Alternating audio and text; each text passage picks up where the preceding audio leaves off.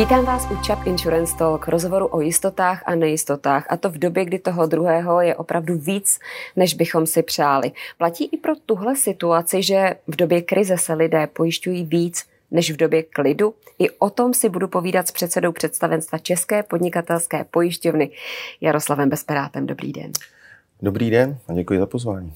Já začnu úplně jinak, protože vy jste 25 let v pojišťovnictví, 12 let v čele České podnikatelské pojišťovny.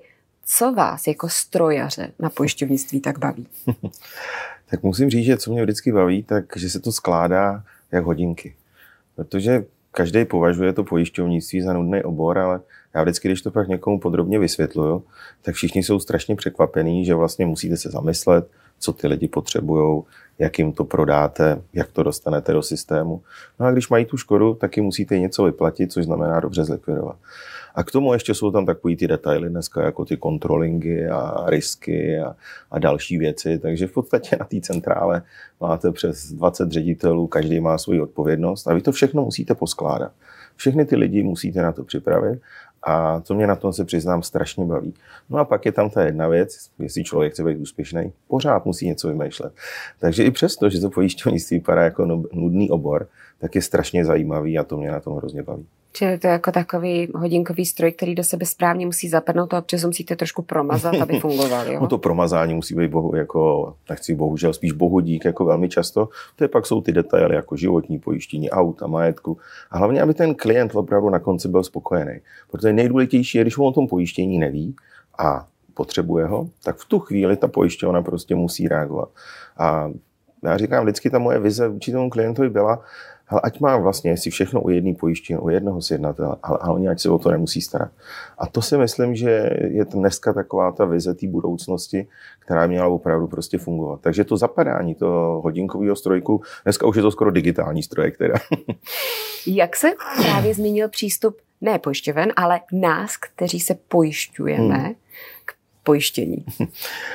Je pravda, jak jste říkal, těch 25 let, když si teďka vzpomenu vlastně, co jsem všechno prožil, zažil, jak jsem začínal, ale třeba jsem ji sám pojišťoval. Já jsem si to vždycky chtěl vyzkoušet, takže to na tom bylo to krásný, že jsem chtěl vidět, jak ty lidi reagují. Takže opravdu jsem chodil do rodin, pojišťoval jim děti, domácnosti a ty lidi vám museli věřit. Já vždycky říkám, že na první, na prvním místě je ten, ta důvěra a ta, aby ty lidi opravdu říkali, protože oni neznají to pojištění, nebudou číst nikdo ty pojistné podmínky, ale potřebují, když mají problém, se na vás vlastně obrátit. A to si myslím, že se vůbec nezměnilo. Ano, ty lidi jsou vzdělanější, ty lidi jsou chytřejší, dneska si to ty lidi najdou na internetu, to dřív samozřejmě vůbec neexistovalo, takže to srovnání je pro ně dneska daleko jednodušší, než bylo dřív, ale stejně těch pojišťováckých termínů je tolik, že když vám budu chtět zamotat hlavu, tak vám je určitě zamotám. Takže vracím se zpátky prostě k té důvěře a těch 25 let eh, v tomhle si myslím, že se moc, eh, moc nezměnilo. Byly tady různé krize, různé problémy. Takže já mám takový jednoduchý některý zásady a myslím si, že tohle je jedna z nich. Trošku to zličtit, přiblížit tomu člověku. Platí obecně, že v době krize se pojišťují lidé víc? Je fakt, že teď jsme si zažili něco, co si myslím, že nikdo nikdy nečekal. Já říkám, že už jsme si mysleli, že už můžeme všechno. Myslím teď jako lidé a myslím jako všichni lidé z celého světa. Když jsme říkali, můžeme jezdit kamkoliv, můžeme mít dvě auta, můžeme si dovolit, co chceme tak bych řekl, a teď nevím, jestli svět, příroda nebo pán Bůh, nám říkali chlapci, no, děvčata, podívejte se, jako pozor, pozor, jo, musíte taky trošku jako přibrzdit, že? A, a v tu chvíli vlastně o to víc prostě ten management pojišťovny musí být e, připravený, protože my jsme vůbec nevěděli, jestli lidi přestanou, začnou, začnou vypovídat. Jako si do dneška pamatuju vlastně, když jsme seděli na první schůzi a teď jsme vůbec nevěděli, jako co bude, že jo, zítra to zavřou, zavřou se všechny, já nevím, školy, obchody, že jo, prostě budeme sedět doma, jak budeme reagovat. Takže to bylo jedno z takových do dneška si pamatuju, nejzajímavějších věcí. Ale myslím, že jsme se s tím vypořádali skvěle. A to, co mě překvapilo, ty lidi se nikdy nepřestali pojišťovat. I v době opravdu tvrdého lockdownu pořád v podstatě se pojišťovalo, že ho začaly ty různé ty digitalizace online, že ho zaplacením, všechny ty různé možnosti prodeje, ale opravdu nikdy, a to je to, co mě nejvíc překvapilo, vlastně to nikdy nepřestalo. Že pořád ty lidi cítili tu potřebu ono, co si budeme povídat, ono je to i o všech našich zaměstnancích, sjednatelích, protože potřebovali peníze za ten obchod. Takže zase si nalíme čistého vína, takže pořád museli prostě tyhle ty věci a museli se snažit. Že. Děti se rodily, že auta se prodávaly baráky se stavěly, jo? takže v tu chvíli to pojištění vlastně se ani nikdy nemůže zastavit. Já vždycky říkám, že pojištění skončí pět minut před čezem, že pak už se jenom zasne. Začali si lidé víc uvědomovat eh, hodnotu svého zdraví? Hmm. A myslím, u toho zdraví eh, pořád si myslím, že je to škoda. Já se přiznám, že jsem do ČPP, když jsem nastupoval že v roce 2002, tak jsem měl hlavní projekt a to byla vlastně spolupráce a komunikace s tehdy největší, nebo do dneška největší zdravotní pojišťovnou a pod, měl jsem se podílet právě na komerčním zdravotním pojištění. Takže i tehdy jsem v podstatě, bych řekl, velmi pronikl do, i do fungování vlastně i té zdravotní pojišťovny. Jsem tam komunikoval na všech úrovních eh, s různými lidmi, abych viděl to placení, fungování, že jo, prostě tu péči, že jo, výplatu léků, kolik co stojí. A bylo to prostě strašně zajímavé a tam vždycky mě říkali, a mají, ty statistiky jsou prostě obrovský, že jo, jak ty lidi se chovají, jak dokážou prostě dbát o svoje zdraví, o tu prevenci. A tady si myslím, že je opravdu obrovské pole neorané, bych to skoro tak nazval, protože si myslím, že opravdu do budoucna prostě je to naprostá nutnost a prostě musíme se o sebe víc starat. To zdravotnictví je tak zdokonalo, je vidět, jak se prodloužil ten věk, prostě že to, to běží, je to, bude to ale, a to je to ale, aby ty lidi i do těch 80 let opravdu vydrželi chodit na procházky, jezdit na kole. A to si myslím, že je hrozně důležitá ta prevence prostě a tlak pojišťoven a nejenom těch komerčních, ale i těch zdravotních, aby jsme to do těch lidí dokázali opravdu jako dostat. A to, ono je to nejenom o té fyzické, ale o té duševní stránce. A to si myslím, že je prostě strašně důležitý a na tom bychom se měli všichni podílet. Čili vlastně ta role pojišťoven, kde bude motivovat lidi k lepšímu životnímu stylu, aby nepotřebovali onu pojistku posléze. Nebo no to plnění pojistné. Nechtěl jsem to tak úplně říct, ale samozřejmě pro pojišťovny je to zajímavý, ale zase eh, tím, jak ta konkurence na tom našem trhu je obrovská, tak prostě pojištění dlouhodobé péče, výplata renty, výplata eh, dividendy, prostě u toho produktu se dá vymyslet vlastně spousta věcí, takže ten produkt bude, já nevím, do 75 do 80 let a pak bude měsíčně vyplácet třeba kombinace kapitálového, investičního životního pojištění, úraz obrazu. Prostě těch možností je strašná, strašná řada a je vidět, že dneska se to dalo zase do pohybu a já věřím, že se to dá. A takže tam ten prostor bude obrovský a já myslím, že pojišťovny vždycky na ty klienty budou myslet a vždycky se s nimi rozdělají. Jak mohlo právě to pojištění dlouhodobé péče vypadat? Protože slyšela jsem o možnosti navázání na současné nemocenské pojištění. Hmm. Jaké jsou varianty, co vám přijde osobně nejlepší?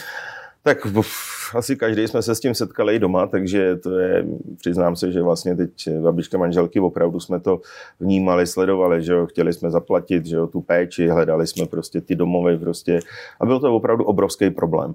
A já se přiznám, že já vždycky, když přednáším, tak vždycky říkají, hele, ty furt mluvíš o té jednoduchosti. A tady se zase vracíme k tomu, protože jsme u toho. Ty lidi těžko budou znát všechny varianty, všechny choroby, prostě tady musíme prostě pomoct. A proto říkám, hele, když eh, máš dneska Mm, sjednáváš hypotéku, hypotéku prostě vždycky musíš mít to životní pojištění, úrazové pojištění. A když už se blížíš do toho věku, tak nastavme ty podmínky, aby opravdu, když budeš mít ten problém, tak eh, co si budeme povídat, když eh, ten pán nebo paní zůstanou sami. Něco se jim stane, tak kdo se o ně postará, že jo? Jestli děti nemají, mají velký, jsou někde v zahraničí. Takže já si tady v tom myslím, že opravdu jako když to řeknu, platit prostě součástí měsíční a vytvořit si takový polštář, s kterým se prostě potom bude dál pracovat.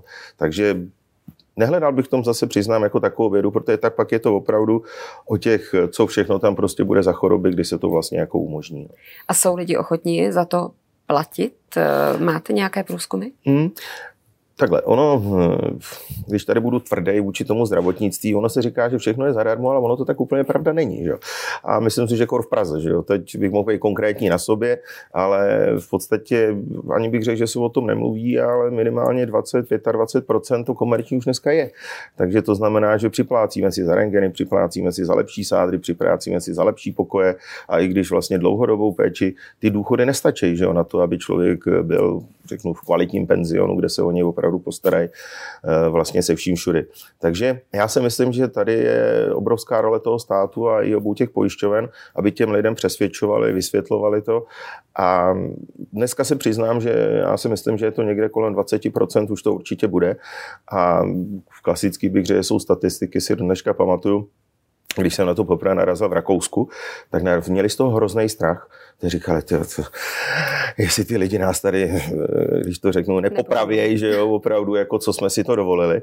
A říkali sami, že trvalo to dva roky a že si to fakt pak tak sedlo. Že najednou dneska to opravdu není problém a mají čtvrtinu v podstatě té populace vlastně na to pojištění, nevím jestli ještě víc a postupně se to dostává dál a dál. Jako upřímně, že jo, lidi na té vesnici asi těžko budete prostě nutit těmhle těm věcem, ale prostě v tom městě, tam, kde se s tím setkáváme dnes a denně, tak eh, já si myslím, že to bude i nutnost. A říkám klasický příklad, jsme my, nechci říct manažeři, ale ty, kteří prostě jsme v té práci furt.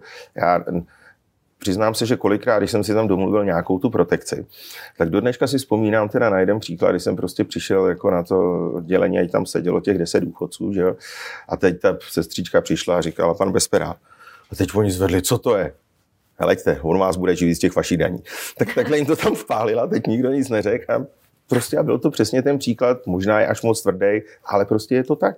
Já když budu prostě všude, když to řeknu, sedět a čekat prostě jako všichni ostatní, a to, co ještě třeba u toho komerčního vždycky říkám, nebo i co si budeme povídat i u návštěv těch nemocnic, prostě v Čechách ty návštěvy, prostě to, co tehdy tomu mohla zameslit, se má tu památných 30 korun poplatku, kdy prostě ty lidi jsou zvyklí obejít dvě nemocnice, tři doktory a to opravdu nikde ve světě neexistuje. Prostě je potřeba do toho systému dostat eh, další peníze a Přesně to ideálně tak. nějakým přehledným způsobem. Já si myslím, tak, že aby teď... z toho ale těžili všichni. Přesně tak, já myslím, že ty jsi to řekla přesně a ono to funguje ve všem. Prostě ten controlling, prostě ten přehled, ten je strašně důležitý. Jako podívejme se pravdě do očí, že jo, prostě je to tak, že jo, kolik to stojí, co se platí, kolik probíhá, tak jako tajíme to sami před sebou. Když stejně všechno platíme my. Vždycky se říká stát, ale ten stát ten jenom přerozděluje ty peníze. Pojďme k další části. Tentokrát eh, to neživotní pojištění. Jak se vyvíjí trh povinného ručení, ve kterém patříte mezi tři největší hráče? Tak myslím si, že tady určitě stojí za zmínku možná trošku do té minulosti. sám si pamatuju, ještě to bylo tehdy u jiné pojišťovny, když jsem připravoval celý ten eh, projekt a produkt eh, vlastně té demonopolizace povinného ručení, tak se přiznám, že jako všichni jsme cítili jako strašnou jako šanci, vlastně jak se dostat i těm klientům, jak jim nabídnout vlastně i ty další věci, další produkty, a vysvětlit jim to.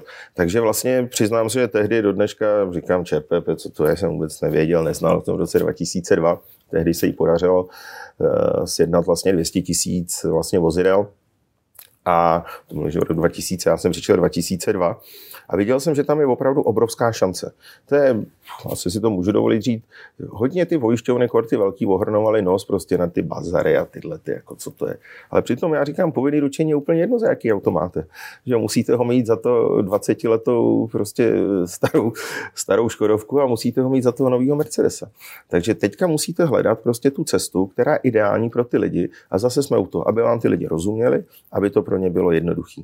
A přiznám se, že ČPP tehdy se nám podařilo, bych řekl, jak vlastně nový systém, vlastně on, systém online, který jsme opravdu, ten software prostě se nám podařilo distribuovat prostě mezi největší naše prodejce, mezi prostě bazary a ty lidi to měli najednou jednoduchý.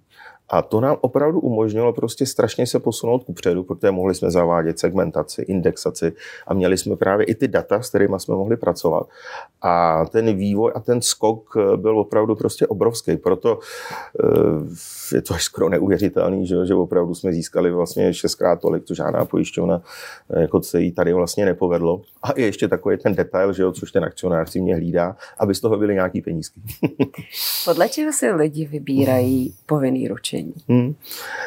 Eh, u toho povinného ručení je to trošku určitě jinak, než eh, u těch, abych řekl, složitých nebo eh, produktů životního pojištění nebo těch baráků, to je chtějí vidět. Chtějí vidět prostě tu sílu té pojišťovny, jestli na to má, jestli dostojí všem těm svým závazkům, jestli opravdu po každý vlastně zvednou ten telefon. A tohle nám trvalo strašně dlouho, protože český člověk je strašně konzervativní. Ty novinky má rád, procento, který má novinky, takhle bych to řekl, je hrozně malý. Jo, prostě jak má v sobě prostě tu lajnu, tak trošku ho s ní odklonit, aby, a to povinný ručení zas eh, to klidně může každý rok sjednávat někde jinde. Neměl bych to tak říkat, ale je to tak prostě a mm, prostě jde to. Takže tady, aby jsme získali prostě tu důvěru, tak eh, Ono to vypadá dneska jednoduše, ale vlastně mě nejvíc těší, když člověk dneska diskutuje s těmi největšími prodejci, ať už to jsou makléři, ať už to jsou multilevely, ať už jsou to obyčejní pěšáci, bazary, když říkají, u vás máme fakt jistotu, že vždycky zvednete telefon, vždycky sem přijedete, když máme problém se softwarem, okamžitě ho prostě opravíte, tak my nevíme, co je u vás problém. A samozřejmě žádná pojišťovna to nerada slyší, že by někdy nějaký problém měla. Ale tohle já říkám takový nejpříjemnější zjištění, že za těch let, který to prostě děláme, tak uh, ty lidi, ty pojišťovny, ty mm, zprostředkovatele se vybírají, protože říkají, ta cena, ano, liší se, ale dneska těma segmentačníma kritériama, tak eh, někdo je dražší v Praze, někdo je levnější na vesnici, někdo je dražší u podnikatelů, někdo je... Co jsou ta segmentační kritéria? Co způsobuje tak velké rozdíly v ceně povinného ručení? To je to, co přiznám, když na začátku v podstatě se vycházelo z jedné ceny, což znamená, Vždycky říkám, ty moje historky. Do dneška si pamatuju, když jsme školili 30 zaměstnanců České pošty a snažili jsme se jim vysvětlit, že je strašně jednoduchý vyplnit tu smlouvu. Že jo? Takže e, tam vlastně, kdybyste dala dvě segmentační kritéria, což znamená, že by někdo musel vynásobit třikrát tři, tak to byl konec. Jako, že jo? Takže proto právě začaly být tyhle ty systémy, kde ty lidi si to mohli dovolit a o těch bazarech to platí úplně stejně a dvojnásob. Takže začali jsme vymýšlet ty kritéria podle věku, podle bydliště, vlastně daleko podrobněji víc podle kubatury. Takže to jsou věci, které začaly do toho vstupovat. Těch kritérií může být klidně 10, 15 ve světě, je, že jdete čím dál většího klidně detailu vlastně vůči tomu klientovi, vůči tomu jeho vozidlu. Eh, my většinou vlastně se přiznám, že když jsem zvažoval, jestli ještě zvýšit ten počet těch kritérií, tak eh, už si myslím, že aby to nebylo někde za hranou, protože ani to pak už nejste člověk jako schopný vysvětlit. Takže dneska ty tři, čtyři kritéria, samozřejmě bonus malus jako zásadní věc, která je s tím spojená, tak eh, je to vysvětlitelný, ty lidi tomu rozumějí, pochopějí to, což je dost, eh, dost podstatný, protože přesně jak říkáte, říkají sakra, proč já platím víc než tady Franta, když jsme stejně starý bydlíme na jedné vesnici, že jo, jako, jo, tak v tu chvíli prostě do toho vstupuje prostě tohle a musíte mu dokázat vysvětlit, z jakých je to v podstatě jako důvodů a proč, že, jo, že tam sledujeme i tu jeho historii, že jo, eh, nějaký ty jeho problémy, že jo, prostě jak Není to dnes těžší sledovat tu historii, když spousta aut je na firmu. A v tu chvíli vy nevidíte úplně tak historii daného řidiče? Mm, to ale na tu firmu jich pořád jako tolik není. Já myslím, že někde kolem 15% třeba. Takže ano, ale k těm se chováme zase naprosto individuálně. Prostě má tam příznak IČO, a tam sledujeme daleko víc tu historii. Tam opravdu, to je přesně ten příklad, kdy ty pojišťovny opravdu přemýšlíme, diskutujeme, jestli má cenu ještě do toho právě do toho podnikatele zavádět další. Ale zase ten podnikatel většinou u vás má pojištěnou živnost, má pojištěnou třeba odpovědnost. Takže vstupují tam jiný faktory, obchodní bych to i řekl klidně, eh, kde se diskutuje vlastně o té ceně trošku jinak, než eh, vlastně u, toho, u té klasické fyzické osoby. Když půjdu zpátky ke klasické fyzické osobě, jak je možné, že srovnávač pojištění nabídne levnější cenu než samotná pojišťovna, což jsem koukala, se může stát? Uh, může se to stát, já Nemělo by se to stávat, protože první, kdo za váma přijdou, jsou ty vaši zaměstnanci, vaši zprostředkovatele. Pojišťovno, co jsi to vymyslela, jak to, že si někomu dala výhodnější podmínky než mě. Já si myslím, že dneska ty pojišťovny to nedělají. Ale, je tam jedno ale, já tomu říkám i třeba provize, snížení správních nákladů, kdy prostě ten eh, srovnávač opravdu si může říkám, opravdu může, je to hodně v úvozovkách, dovolit třeba snížit tu cenu na úkor, já bych to nazval své marže. Takže v tu chvíli se může stát opravdu, že, že, že bude mít tu cenu jinou. A nebo tím, že některé pojišťovny prostě preferují ty srovnávače, protože nemají svoji vlastní síť třeba, že jo? takže udělají jednorázové akce právě pro něj, vstupuje na trh, zavádějí nové produkty. Takže jednorázově tam eh, se myslím, že jsou schopní udělat vlastně tyhle ty vlastně věci. Jak moc pomohlo uzavírání smluv to, že dnes nemusí člověk vlastně vůbec nic podepsat? Stačí zaplatit? Přesně a v tu chvíli tak. souhlasil se smlouvou? Tady bych řekl, že hodně právě ale můžeme říct, si pomohl ten covid, kdy ty lidi že nesměli vycházet ven, ale potřebovali jim, končili jim ty smlouvy, obnovovali je, takže v tu chvíli vlastně jsme hledali způsoby, jak vlastně opravdu to zjednodušit i pro toho klienta, takže vlastně ten poměr, který byl 70-30, tak najednou skočil na 30-70, že naprostá většina lidí si sjednávala online a právě hlavně tím zaplacením, což já považuji za nejčistší způsob. Výrazně klesly pohledávky, že jo, je to jasný, každý tomu rozumí, nikdo z toho nedělá nějakou vědu, takže myslím si, že tenhle ten trend je v pořádku a opravdu funguje. Já se teď trochu vrátím asi k životnímu pojištění. Když se podívám na to, vy jste sportovec, eh, je sport eh, spíš rizikovým faktorem nebo přeci jen prevencí proti, mm, proti dlouhodobé péči? Takový no, hokejista. Jo, no tak naposled včera, takže dneska jsem rozlámaný teda pěkně už po tom hokej. Ten věk člověk nezastaví, takže ta regenerace toho organismu je daleko složitější než před těma 20 lety, co si budeme povídat. A já si myslím, že tady ta, ta část se měla rozdělit. Jedna věc je opravdu ta, bych to nazval rekreační, což jsou ty procházky, já jim tenis, a dovolím si říct si ten golf, ale pokud eh, vlastně já vidím to teda, že minimálně jednou za měsíc tam máme nějaký úraz na tom ledě, prostě jako jo, to jako ne, že ne, takže pokud člověk dělá tyhle ty nevím, tvrdší kontaktní sporty a hlavně ty soutěže, pokud hraje nějaký okres, kraj, tak tam přeci jen těch střetů dochází, takže v tu chvíli většina pojišťoven už se na to dívá a většinou tam nějaká přirážka bývá za ten, a o profesionálním sportu ani nemluvím, tam ta přirážka bývá větší. Vy právě kvůli prevenci máte projekt eh, Česky pěšky. Kolik mm-hmm. pochodů už jste si letos dal?